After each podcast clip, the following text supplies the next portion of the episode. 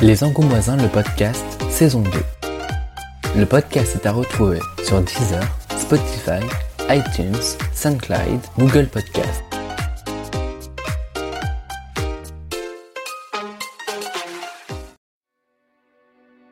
Bonjour à tous. Nous sommes très contents de pouvoir vous proposer dès aujourd'hui la nouvelle saison des Angoumoisins, le podcast. Après plusieurs mois d'absence, nous sommes enfin de retour pour pouvoir vous présenter une saison inédite de 10 épisodes. Aujourd'hui, nous allons parler du théâtre d'Angoulême. Cette scène nationale permet aux petits comme aux grands de découvrir chaque année plus de 200 représentations dans toutes les disciplines. Théâtre, musique, danse ou encore art de la piste, le théâtre accueille chaque année plus de 50 000 spectateurs.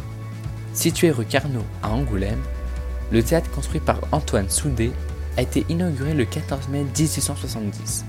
Le théâtre comporte trois salles, dont la plus grande a une capacité de 730 places. Le théâtre d'Angoulême date de la fin du 19e siècle.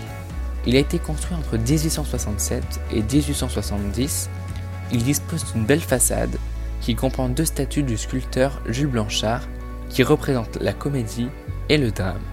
Et sur la façade est inscrit la locution latine Castiga ridendo mores qui signifie la comédie châtie ou corrige les mœurs en rime. En 1991, le théâtre devient l'une des quatre scènes nationales de la région Poitou-Charentes. Avec La Rochelle, Niort ou encore Poitiers, le théâtre était à l'origine un théâtre municipal. Les espaces intérieurs ont été réaménagés en 1997 pour y accueillir une grande salle de spectacle, un studio et un odéon. La réhabilitation contemporaine du théâtre est l'œuvre des architectes Valentin Fabre et Jean Perrotet qui ont conservé l'enveloppe architecturale du 19e siècle. Le lieu est doté de trois salles de spectacle. La grande salle comporte 730 places, le studio situé au troisième étage en comporte 103 et l'Odéon situé au sous-sol en comporte quant à lui 60. Le théâtre dispose aussi d'un bar au premier étage avec un décor à l'ambiance chaleureuse et une carte qui se renouvelle. C'est un lieu de détente et de rencontre autour d'un café, voire d'une assiette de produits du terroir avant les représentations.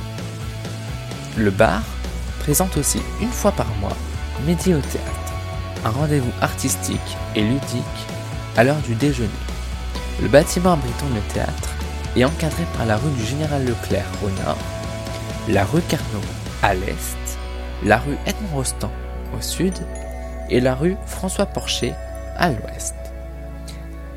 C'était un plaisir de vous avoir retrouvé pour partager un épisode des Angoumoisins.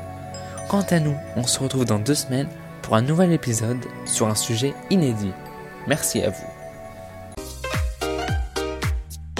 Les Angoumoisins, le podcast, saison 2. Le podcast est à retrouver sur Deezer, Spotify, iTunes, SoundCloud, Google Podcast.